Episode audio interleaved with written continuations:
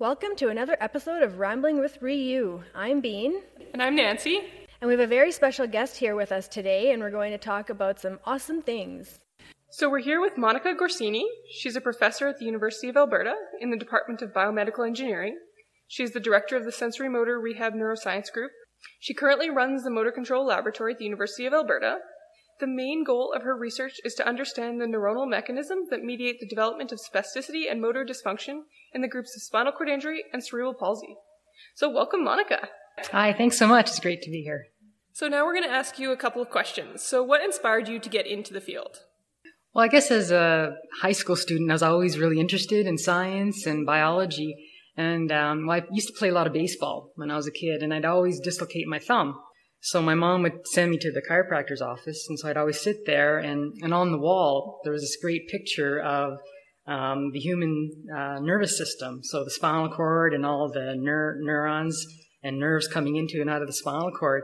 And uh, so just looking at that picture, I was like, yeah, I really want to figure out how all that stuff works. You know, how do those things, you know, control movement and, you know, how, what happens after spinal cord injury and how can we, you know, help people with uh, injuries, you know, get better.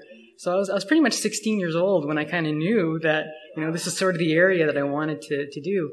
And then, so when I went to university, there was a really uh, good professor there. His name was Michael, uh, John Brooks. And he was really into motor control. And uh, so I spent some time in his lab and uh, just continued on. And actually, there was about four or five profs in Alberta right now that actually worked with this guy, John Brooks. And we all came to uh, Alberta uh, beginning of, uh, you know, in the 90s and, and, and have set up labs here. That's awesome. So what was your exposure to spinal cord injury? None, actually, when I was growing up um, and even in university. Uh, so my first exposure was when I started doing uh, experiments with people's spinal cord injuries after uh, I did my postdoc. So I mainly did work with uh, animals in my um, PhD and in my postdoc. But in my second half of my postdoc, that's when I came back to Edmonton and uh, started doing human experiments. Because the animal experiments, um, I was really inspired by those, but I wanted to see if we could translate those findings into the human. And um, you know, I always had that goal of uh, helping spinal cord injury, and that's when I started to uh, do uh, experiments with people with spinal cord injuries. Very cool. So what excites you about this field? What gets you up to come to work every single day? Just always the questions of you know how do things work. You know, ever uh, since I was uh, young, I always wanted to know how, things work. And what's kind of interesting and exciting nowadays is all of the new um, techniques in the animal uh, work. So you have a lot of these new genetic tools that we can use to either activate or inhibit specific neurons in the spinal cord. And all of this new information is really driving um, what we want to figure out in the human and some of the possibilities for um, understanding spasticity and understanding how we can better, um, you know, recover motor function um, after injury, both in the spinal cord and, um, you know, in cerebral palsy where you have damage uh, up in, up in the brain. So that's a nice segue into our next question of what is spasticity? Sure. Well, essentially, spasticity is any involuntary muscle activation. And this can be either a muscle spasm, uh, can be clonus, where you have the scissoring of your leg, can be tremor, and it's triggered either by uh, cold, stretch, um, cutaneous inputs, and of course, you know, spasticity can be either uh, bothersome in that it can uh, impede residual movements, create pain, wake you up at night. But in other cases, spasticity can be good, where it can help you uh, stand, help with transfers. So, Bean, do you have any questions about spasticity from the perspective of a client, as someone who experiences spasticity? Yeah, so do you know what causes it? Yeah, it's different causes uh, depending on the injury. So in spinal cord injury, we know a little bit more about spasticity after uh, spinal cord injury because there's been such good animal models that we're able to investigate it in. So there's a couple of, you know, variety of um, things that are happening. So after spinal cord injury, the one thing that's left to activate the spinal cord, especially if you have a complete injury, are sensory inputs from the body.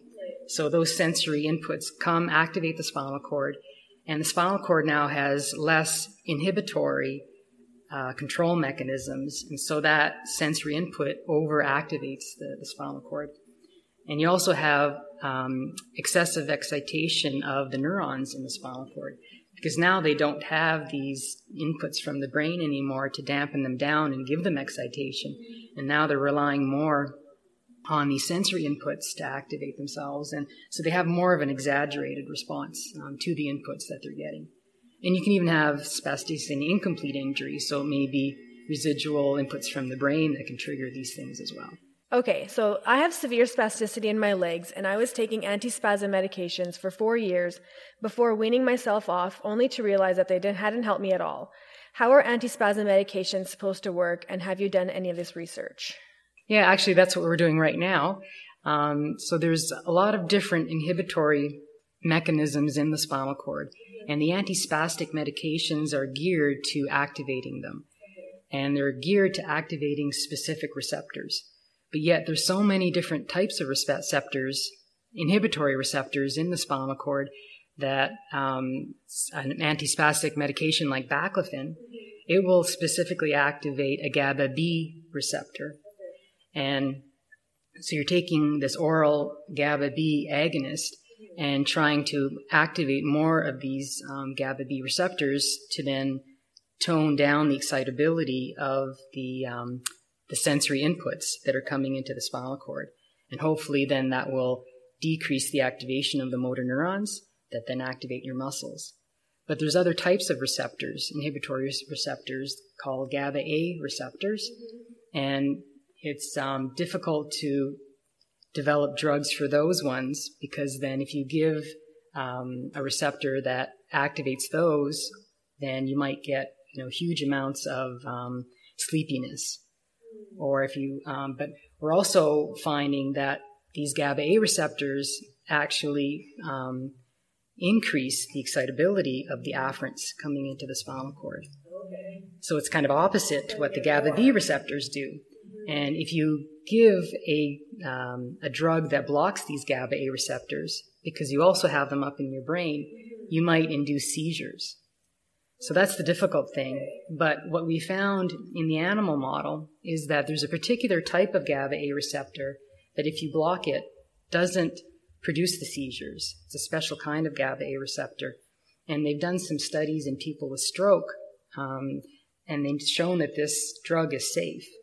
And what we wanted to do is um, use this drug in spinal cord patients to see if it could help help reduce the spasticity as well. But unfortunately, the company who makes this drug is not making it anymore because the clinical trial in the stroke subjects um, uh, wasn't successful. So they, they passed a safety one, that was no problem. But the efficacy trial, or it's called a phase two trial, didn't show that the stroke patients um, had better motor recovery after they took it. So our challenge now is to try to get this compound made elsewhere and try it in, in patients with spinal cord injury.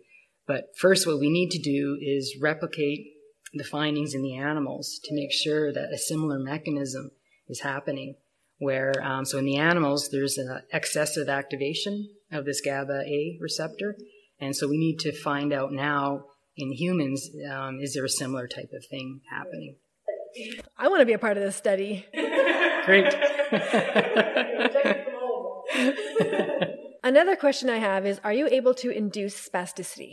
Oh, sure, with sensory input. So, any input that's going to activate the circuits in the spinal cord will um, induce spasticity because you've got all, you can create this excitation, but you have the absence of an inhibitory control mechanism. And in that way, you um, induce the spasticity. And interestingly, after spinal cord injury, you're not that spastic right after the injury, but then it develops over the, you know, the next couple of months. And we found the reason for that is because there's these receptors on the motor neurons that normally they require um, compounds like 5-HT, serotonin. So when you're um, people with uh, depression take something like Prozac, and that is thought to increase the levels of 5-HT. Now, these 5-HT, they come from neurons in the brainstem. And so when you have a spinal cord injury, that um, removes this input of serotonin from the brainstem. But after a couple of months after injury, these serotonin receptors start to become active without serotonin. They just become active by themselves. And that's how spasticity gradually develops when these receptors start to become reactivated again. Now, you can take a drug that um, reduces the activity of the serotonin receptor, and that's called cyproheptadine, which is another antispastic drug that's used in um, spinal cord injury. But it again has side effects as well. It increases your appetite, and so because you have 5-HT receptors elsewhere in the gut, in, in the in the brain, and things like that, so it hasn't been a very popular antispastic drug. So our approach is to try to develop um, pharmacological methods that get these GABA A receptors um, that might have then um, fewer side effects. So, if you can elicit spasticity, can you target where that spasticity is going to be? So, my, spe- my specific question is with my obliques. My left obliques are way stronger and have been spasming since a month after I was paralyzed, almost eight years ago. My right ones are not, so it has really shifted my pelvis and my ribs have flared. So I want spasticity on my right side and I want it to stop on my left side. I know I'm being very specific, but is this something that could be possible? If not now, maybe in the future? Right. So maybe, you know, with after spinal cord injury, you have your initial damage, but then afterwards you have plastic changes that happen. So it could be with your particular injury, you might have had more abnormal plasticity happening in the more spastic side. Or did you have perhaps um, some damage to the sensory fibers entering into the spinal cord? Because you're going to have damage to the spinal cord and to those peripheral inputs coming into your spinal cord. So you might have a little bit of excessive um, information coming in to that spastic side. So there might be a little bit more of that driving the spasticity. So how do you strengthen then the other side? You could potentially electrically stimulate to artificially activate more of those inputs to balance things out. And that's the other question, you know, what does continued FES do for the alleviation of spasticity? So the spinal cord is always craving activity, and does FES help to provide that activity so that it tones down the hyperexcitability of the interneurons and the motor neurons within the spinal cord? And looking at the studies published on that, some say yes, some say no, because what FES does as well is it increases the bulk of the muscle. So the contractions, when they do occur, are stronger, are more forceful. Um, but do they really then um, dampen down the the number of the spasms and um, you know the, the inappropriate activation of those muscles? That needs to be looked at a little bit better. So I know that I found with myself doing FES regularly, it definitely did help with my spasticity. Um, my legs felt a lot lo- more loosey goosey for a lot longer after doing FES than they had than they would be had I not done it. Um, and I have been stimming my abs quite regularly. I just wanted to know if I can shock them or do something to make my right side stronger. Here, I think it's important to talk about the difference between motor control versus spasticity. Because once you've had an injury, how do you interpret that? How do you know what is what? Right, because you can confuse, you know, recovery of volitional motor activity by voluntarily triggering a spasm. So it's motor activation that's a little bit more than what you can do voluntarily. But if you, you know, shift your posture, um, press on something, that will activate sensory inputs, and then you'll get a contraction um, and that can um, you know be a voluntarily induced spasm as well. And the other interesting thing, thing I like to plug FES, but what it also we found also from the animal studies is that FES will help to oxygenate the spinal cord. So one of the um, maladaptive things that happens after injury is that the cells that control the dilation of your vessels in the spinal cord, they get hyperexcitable as well. And when you use FES, they then um, uh, disactivate these cells, and so that the um, flow increases to the spinal cord. And that's one of the benefits of uh, reperfusing the spinal cord. And that, I think, and that's what we're looking at with the animals and moving into human studies as well, is um, electrical stimulation that provides the sensory input. Is it helping to reduce some of the maladaptive changes? because of a lack of oxygenation. Because you're going to have, um, you know, responses of the neurons in in the cord as well to this lowered level of oxygen, and uh, is that then helping to, you know, um, exacerbate spasticity and uh, motor weakness after after injury? You've been talking about how the activation of spasticity is from external stimulus, and now we've been talking about uh, FES, which is also that external stimulus. So, how does that work? How does FES reduce spasticity? Because it is that input. Right. So, is it because that when you get a more patterned input into the spinal cord that mimics the input that you used to get when you were ambulatory or when you did a lot of motor function volitionally, is that then reducing some of the maladaptive changes in the neural circuits that start to then change and become more excitable because they have less inputs. And so they're going to say, okay, well, if you're not going to excite me, I'm going to excite myself. And, um, and so does a patterned input then tend to tone some of that um, response down? Awesome. I mean, I know at Ryu we talk about spasticity as a very disorganized nervous system, and when we're giving sensory input, it is with the intention of organization. Exactly. Yeah, that's the exact um, you know thought behind it, even in the animal studies. yeah. So that's kind of spasticity in a nutshell. I know we talked about a lot and a whole bunch of different uh, things with regards to sp- spinal cord injury. Now for cerebral palsy, how does spasticity differ? Right. So the big difference is that the neuronal damage, of course, happens during development. So when the baby's in the womb or shortly after birth. And what um, seems to happen is that you have a system where the muscles are growing, the bones are growing, and in cerebral palsy, when you have a reduction of the inputs from the brain, the muscles start to atrophy and so they get to they start to um, decrease in size. But yet the child's bones are still growing at a normal rate, and so you have this mismatch between the um, size of the muscle and the size of the bone, and you get then uh, development of things like contractures. So your muscles are um, uh, different and they um, develop differently. And that in turn might also give um, different input signals to the spinal cord. Um, there's also contractures in spinal cord injury as well. Uh, but in CP, I think it's um, more, more severe, more problematic. And you also have more sorry, spared connections from the brain to the spinal cord in cerebral palsy. So is some of the spastic motor movements a result of uh, discontrol or an abnormal control in those descending um, activation of the spinal cord with cerebral palsy.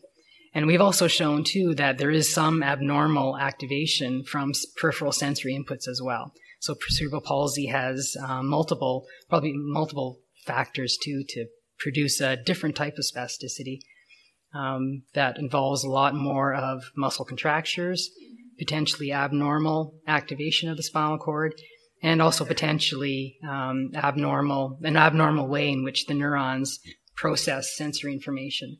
But we don't know as much about spasticity and cerebral palsy because there wasn't a very good animal model of cerebral palsy.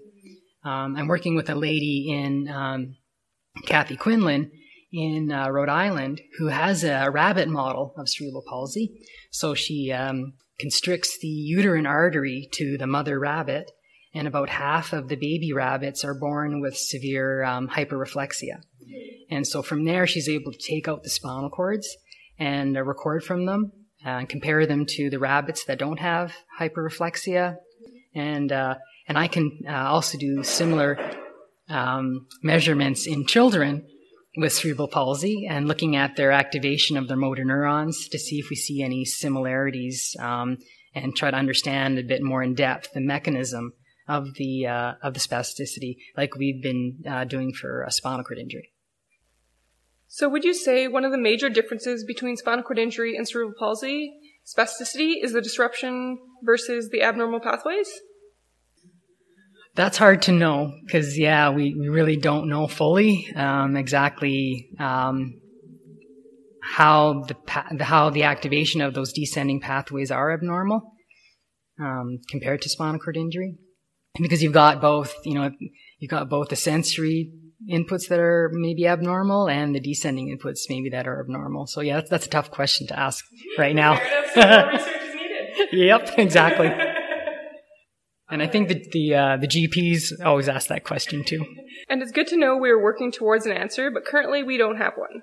Right, because um, you know one of the treatments for spasticity and cerebral palsy is to uh, inject Botox into the muscle, and you're effectively weakening an already weak muscle. But the GPs, you know, they they see some benefit, and so what their question is is well, if I you know, uh, weaken a muscle, then does that remove some of the spasticity so that then the patient can um, produce a better patterning of activation of that muscle without the spasticity interfering?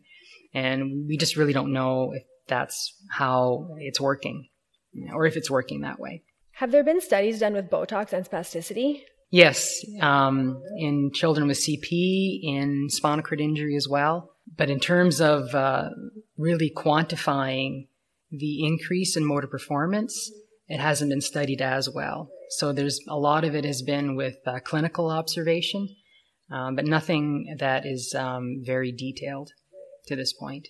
So some other individuals may consider bracing or AFOs, that kind of thing, for the treatment of spasticity.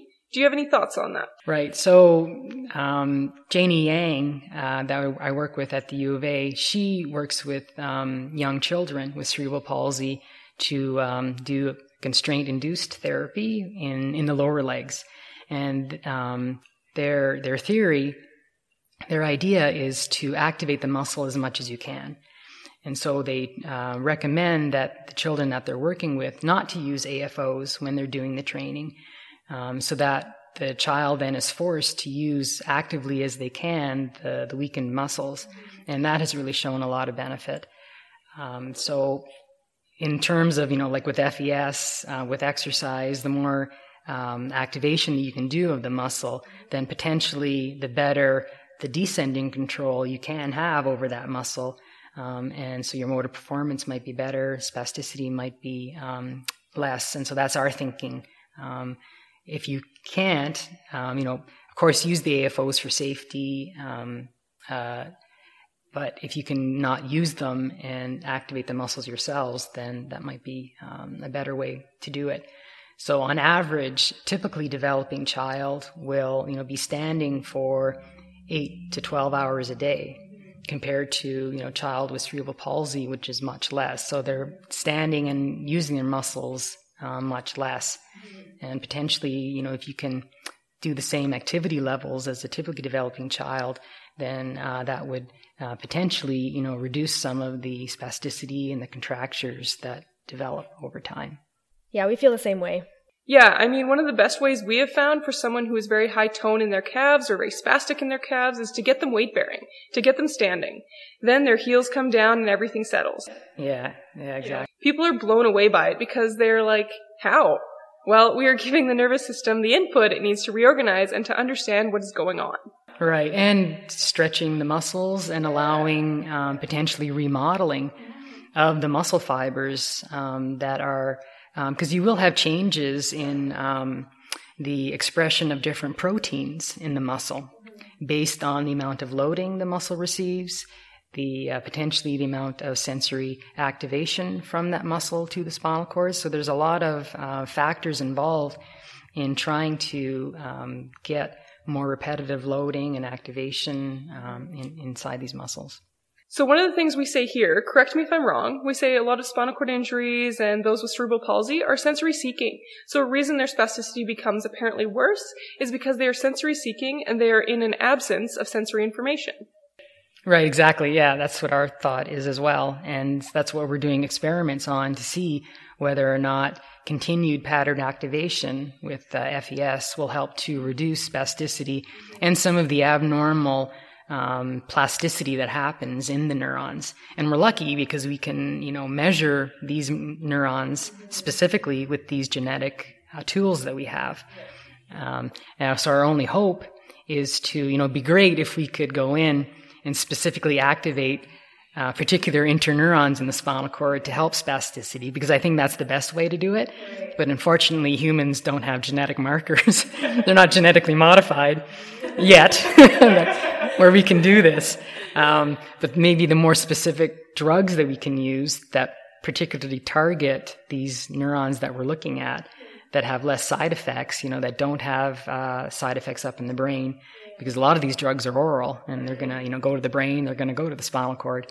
But can we find ones that, you know, target specific things in the spinal cord? That would be that would be um, a goal. So then, what are your thoughts on intrathecal baclofen? You read my mind, Nancy. Great. Yeah, and I think that's used as a very, you know, last case resort for people and people with very severe uh, spasticity, uh, especially people with uh, head trauma, um, where the spasticity is uh, very high and there is no residual descending motor function. So, in terms of, you know, um, hygiene care, um, patient management in very severe cases. Um, but for, uh, you know, cases where that's not um, you know, an issue, then yeah, intrathecal baclofen, you're getting pretty high dose of baclofen into the spinal cord. There are complications. I think, if I can remember, one in 200, there's a high complication of intrathecal baclofen because if uh, the tube comes out, then you go into um, baclofen withdrawal, um, which uh, turns into a, a, serotonin syndrome. So you have to um, treat it with uh, anti serotonergic drugs, interestingly, and, and, they don't know why. But um, if you do have an intrathecal baclofen pump, it really requires um, coordinated monitoring with the um, spasticity doctors that you're getting these treatments from. So it really, um, you just don't give someone a baclofen pump and tell them, okay, goodbye.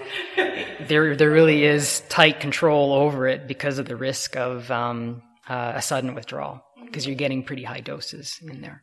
I mean, we notice even with our clients, some of them that come off of their baclofen, you know, cold turkey, there are side effects. There's withdrawals. Definitely not a good thing. We always recommend you do it in partnership with your spasticity doctor. Right. Yeah. You just got to, you have to uh, wean these drugs down slowly.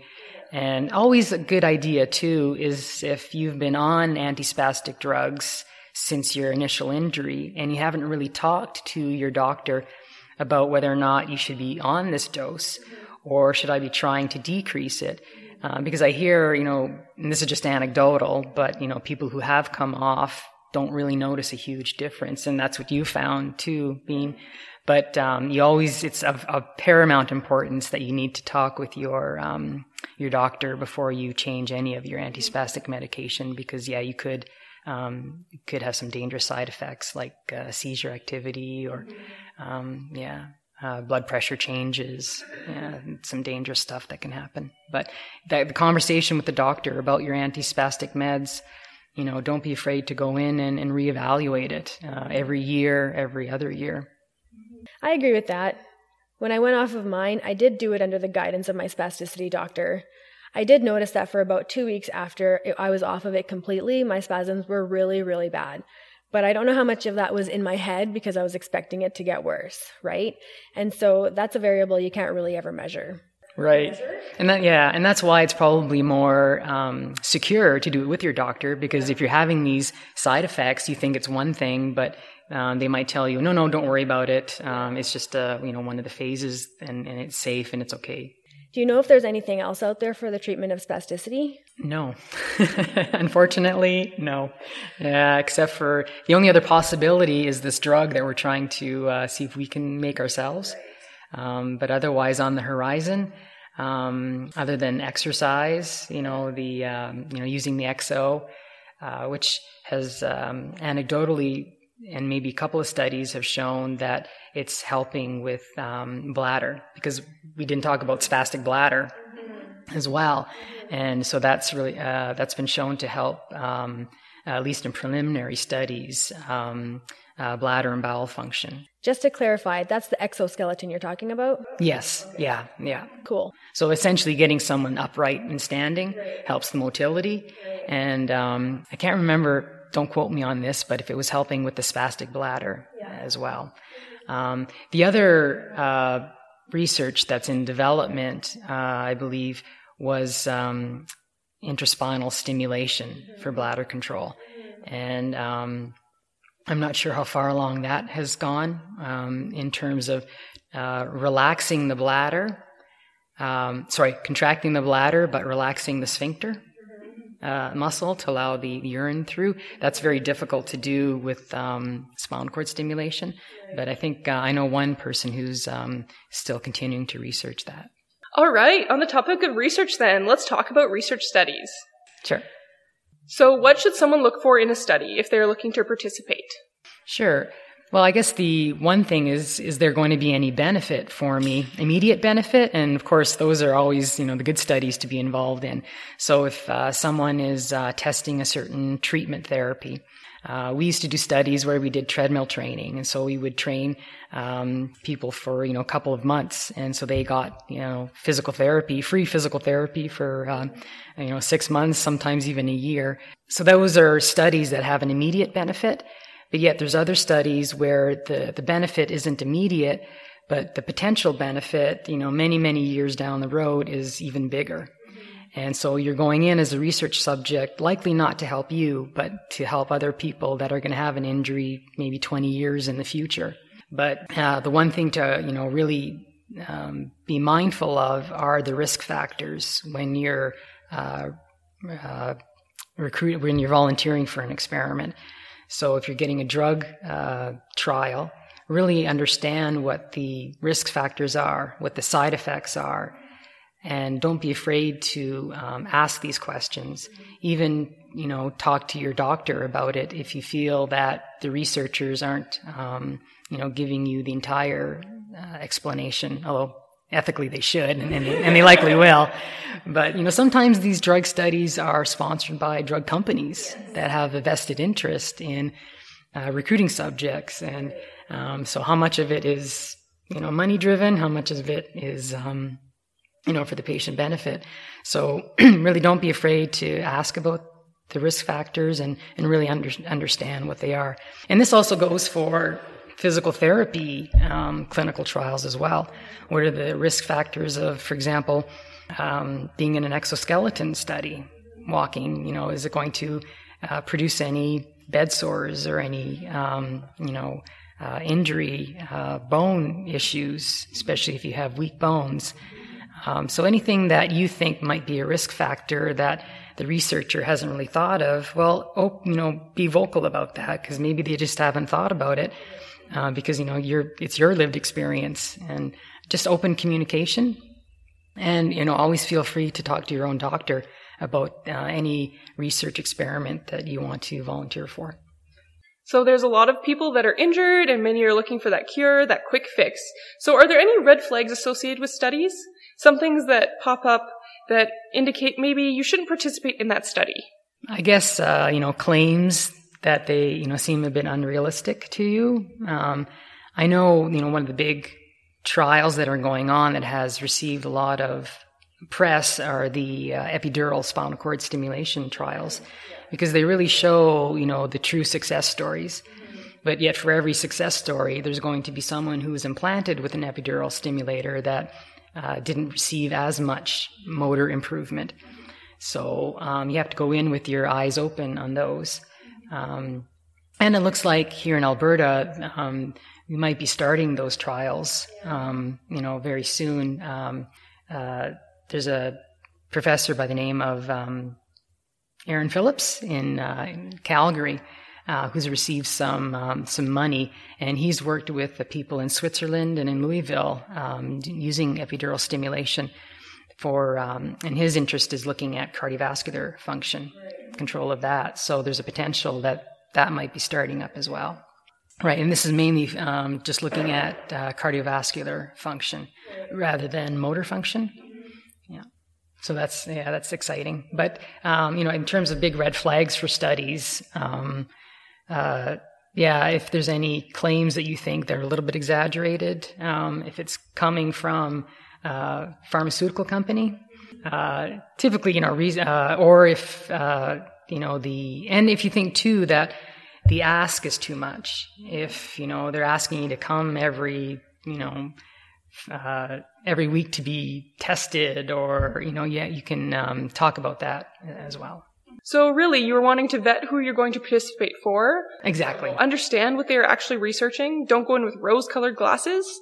Really understand the realm and the spectrum. Right. So what's expected of you, and um, uh, what you expect the researchers to do. So if you you know you want more monitoring or if you want more assistance, so as long as the expectations on both sides of the uh, table um, are met, and even in terms of you know what are the results. So can you explain to me um, the results of the experiment that I you know just participated in? Then you know that's your right to know. Um, because you put in the time and effort, and um, so if you can get uh, you know a description of you know what your results were, then, then that's important as well. And the researchers should be providing you with that too. So we've talked about the big red flags. What's what is the flip side to that? Right. So what are the benefits of uh, participating in research? And what I found just interacting with, um, I think I've probably researched on over 50, 60 people with spinal cord injuries over the past 20 years. And it's the relationships that you make with people, the, the friendships that you make and the camaraderie. So quite often you'll have, you know, a couple of people spinal cord injuries in the lab doing things and people get to meet one another. They get to see their situation against other people. So exactly what happens here when, you know, clients meet clients. We can also, if a person has a, a some clinical problem, we can't diagnose it or treat it, but we can always refer them to the um, spinal cord doctors and say, well, I really think you should talk to your doctor about this or um, yeah, maybe you should go get your wheelchair reseated, or you know, take a look at your antispastic medication. Um, so it's a way to uh, kind of reassess where you are, and we can always provide you with um, helpful links to um, you know the people that we think you need to see. Awesome. We kind of touched on this a little bit earlier, but the conflict of interest in the study. You mentioned the part of pharmaceutical companies. Would there be any conflict of interest from like a university? Not if um, there's no company involved. So, but for a conflict of interest, for example, since I'm, it's my research project, I really shouldn't be asking a spinal cord patient to uh, participate in my study. It should actually go through an intermediary. So we, I have people in the lab um, who will do the asking for me. So that way, no one is um, feels uh, obligated to, uh, you know, be in my research study just because they don't want to hurt my feelings. And trust me, you won't hurt my feelings if you say no to me. So anybody can say no to me, no problem. Um, or if there's something uncomfortable that they are going to do uh, because you know they want to receive the treatment, they want to keep getting the you know electrical stimulation or the therapy or the drug. Um, but if they disagree with something, then they might not express that. And so you know, never feel be afraid of uh, expressing any concern that you have. Now let's talk about your lab, the Motor Control Laboratory at the University of Alberta. So let's go into what you are currently studying. I know you talked a little bit about it, but let's go more in depth. Uh, and how far along are you on your study? Sure. So, yeah, as I um, talked about before, we're looking at um, these inhibitory GABA systems um, and how they uh, may be involved in spasticity and how they may be controlling the flow of sensory input to the spinal cord. And all of this comes from the animal work, and that's why it's so important to do the um, initial stuff in the animal work. Although the human work guides the animal work, so um, when the investigator, my, my, husband actually, Dave Bennett, is doing the animal work, he um, started to do the um, animal work on the spinal cord injured um, rats, and he just didn't know where to go. And so I said, okay, well, let me do some experiments on um, people with spinal cord injury, and we observed some things. And I'm like, okay, well, go for this part. You know, it might be this. And sure enough, um, he can then direct his studies a little bit uh, more focused that are more clinically relevant. And so we're at a point where we're now going back and um, seeing whether or not the, the the, uh, the, data that he's getting and the findings he's getting in the animals are similar to the uh, spinal cord um, uh, condition in humans. Very cool. Is your study currently recruiting? Yes, um, until after COVID. So we had to shut down um, as of March 17th, I think we had to shut down. Yeah, and um, but now they're allowing uh, some experiments to uh, to come back online again. So potentially, um, we're probably going to start uh, up uh, and running experiments again in July. Yeah, and so we're mm-hmm. and and we're looking for people with spinal cord injuries that are both on baclofen and who are off baclofen because we want to see if there's any differences in the uh, control of uh, sensory information to the spinal cord in people on and off the drug. Is there any limitation to how long they have been off the drug for? No, no, just as long as we record uh, how long they've been off the drug for, yeah, and uh, people who are on the drug, what their dosage is, um, then we can compare the two. So this is a way in which we can look at the effects of baclofen and what um, the activation of these GABA B receptors are doing without giving uh, these GABA drugs um, to to uh, to people. Although we're giving the drug to uh, people without injuries to, as well, just to see um, how uh, that controls sensory inflow. Is there a way to know what studies are going on and how to sift through them? I know I've looked and there's a lot to sift through. Right. Your best bet would be to um, email some of the researchers that have more intimate knowledge about these experiments. So um, we can put my email address um, on the podcast, um, and we can say my email address. It's mag4 at ualberta.ca. So you can um, give me an email.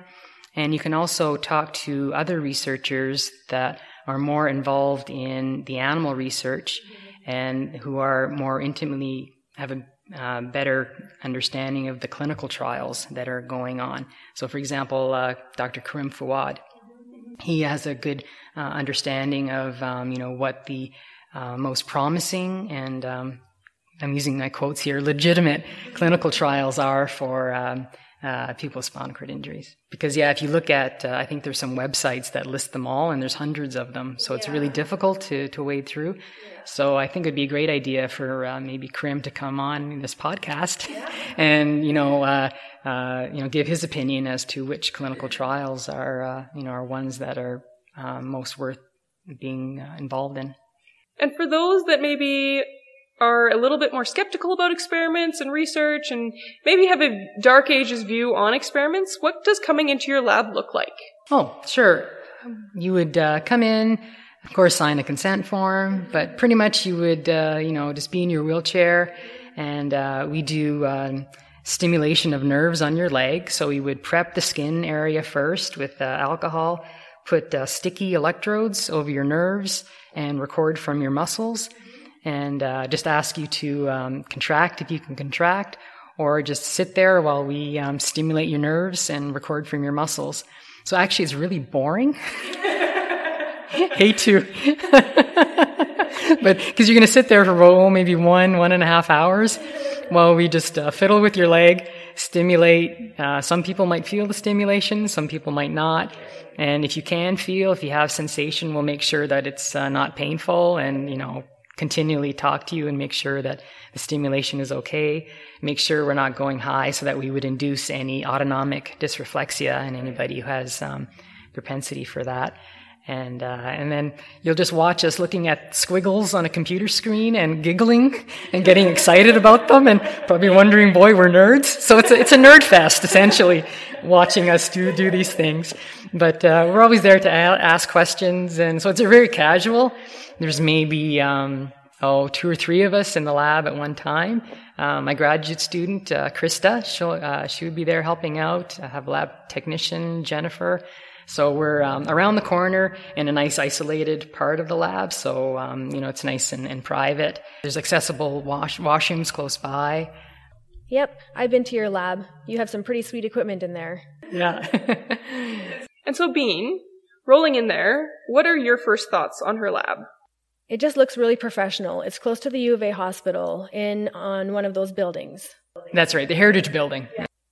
I didn't remember the name. It's clean, it's new, and it just seemed very professional, but also chill.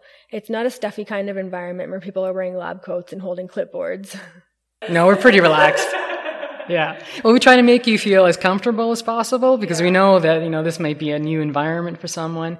And the more relaxed you are, and the more that, you know, you can tell us what's going on with yourself, the better the experiment is going to be. And we don't want to push anybody so that they're uncomfortable.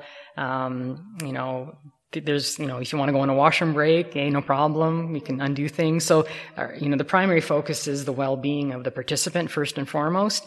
But we also want to make your time worthwhile. So we want, to, you know, make sure that the results we're getting are valid and are going to, you know, move, move things forward. So um, we try not to go over two hours of experiments because it's a, quite a long time to be sitting there for you know an hour, an hour and a half. Um, and uh, and uh, we always try to make people feel comfortable enough that if there's something wrong, then just please tell us. But most of the time, we're joking, we're, we're laughing, we're getting to know one another, making conversations. Um, so it's yeah, it's a pretty pr- pretty friendly atmosphere. One thing we didn't ask about your study: what's your demographic? It's spinal cord injury, but is there an age limit or gender or anything like that? Uh, basically, the ethics approval we've got for people uh, aged 18 years and older, and that's uh, and I, I think below 75. Yeah, so between the ages of 18 and 75, um, both genders, complete, incomplete, doesn't matter what medication you're on. I think yeah. So really for so as long as you um, uh, oh, uh, and as long as you're um, uh, not susceptible to autonomic dysreflexia with low intensity stimulation, yeah, which most people aren't. Does it matter what level your injury is at? No, it doesn't matter the level of the injury. No, and as long as you don't have uh, peripheral nerve injury. So if you have a very low um, injury, like lumbar, cauda equina, um, in those cases, we can't record reflexes because there's peripheral nerve damage. So in those cases, um, uh, we, we couldn't do the experiment. For those of you who aren't aware, the spinal cord typically ends at L2. So if you have an injury below that, that's what we consider that peripheral nerve injury. Yeah, exactly. How long is the study going on for? Oh, probably for another uh, two years. Yeah. Although I'm always continuing doing experiments, so there's always going to be, you know, um, uh, some opportunity to come in and uh, volunteer for an experiment. So uh, I'm going to retire when I'm 65. So I got I got another 13 years. So. Yeah, because I know a lot of our clients and my friends want to be able to participate in studies, but often don't know how to even navigate the system or to find a study. And so I think if you passed along some information or your grad student passed along some information, we'd be happy to share it to get more participants. Great. We firmly believe that research is important. Right. Especially in this field where everything is changing so fast as technology changes. We have to do what we can to at least keep up with it. Right, and let us be a conduit for you. You know, if you want to flash us an email, um, I can put in my website uh, on the podcast info, and um, you know, because uh, there are other, other um, experiments that are going on. I know Vivian, Dr. Vivian Mushahwar, is going to be uh, starting up a experiment on transcutaneous stimulation. So this is where you just put the uh, stimulating electrodes over the spinal cord, but it's on the skin still, and to see whether or not that can activate both the spinal cord um, that controls the arms and ones that control the legs, and doing this during um, cycling. So that's another opportunity as well. So I don't think they're ready yet for um, doing it in spinal cord, um, people with spinal cord injuries. Uh, I think they're just doing control subjects, non-injured subjects right now. But um, you know, go to the U of A website. Um, the uh, the um, Neuroscience and Mental Health Institute. You can find um, the links to the websites um, for um, Dr. Mushahwar, myself, David Collins, and also the um, the sensory motor rehabilitation neuroscience group at the U of A. Um, we've got uh, descriptions of all the researchers doing experiments as well, so that's a little bit more focused there too. So we can put that information on on the podcast too. We'll list that in the description. we did get a lot of people volunteering right before COVID because of you guys. Um, but unfortunately, I couldn't uh, accept them because we had to shut the lab down. So I know you, I still remember you guys that recruited. So we'll, we'll be calling, we'll, for sure, we'll be calling you guys when uh, things open up more. So our last question for you, as a researcher, what's your dream study for spasticity? My dream study is to really understand, you know, when a spasm occurs, exactly what is activating the the motor neurons in the spinal cord to produce that, and what is producing these prolonged muscle activation, and why is it that after injury you get a prolonged muscle contraction and a very forceful one, um, after injury when we wouldn't get the same thing before the injury. So, what exactly is happening to the sensory inputs, the interneurons, the motor neurons, the ion channels, the currents, the genes? The, you know, I want to know every single you know piece of the puzzle. And in order to figure that out, you need the animal experiments. You need to verify it in the humans to get the whole picture. And I'd love to have a team of um, people making drugs that can design a drug for me to, uh, you know, really specifically activate those parts that, um, you know, shouldn't be activated, um, but yet not produce any other bad side effects or reduce motor function, because that's always the problem. You give an antispastic, it reduces spasticity, but you might also be dampening down your residual motor function. Um, so, can there be some, you know, other virus that we inject that specifically goes into particular neurons that targets a particular ion channel to fix things. That would be my dream. Awesome. I mean, it sounds like you're tackling a part of it. You're tackling one p- puzzle piece uh, with your current study. You're working towards that, and we love having researchers that are willing to tackle such a challenging topic. And I love it doing it, so it's not work to me, so yeah. Your passion really shows. It really does. It exudes out of you. The first time I met you, I was really taken aback. You are so passionate for it.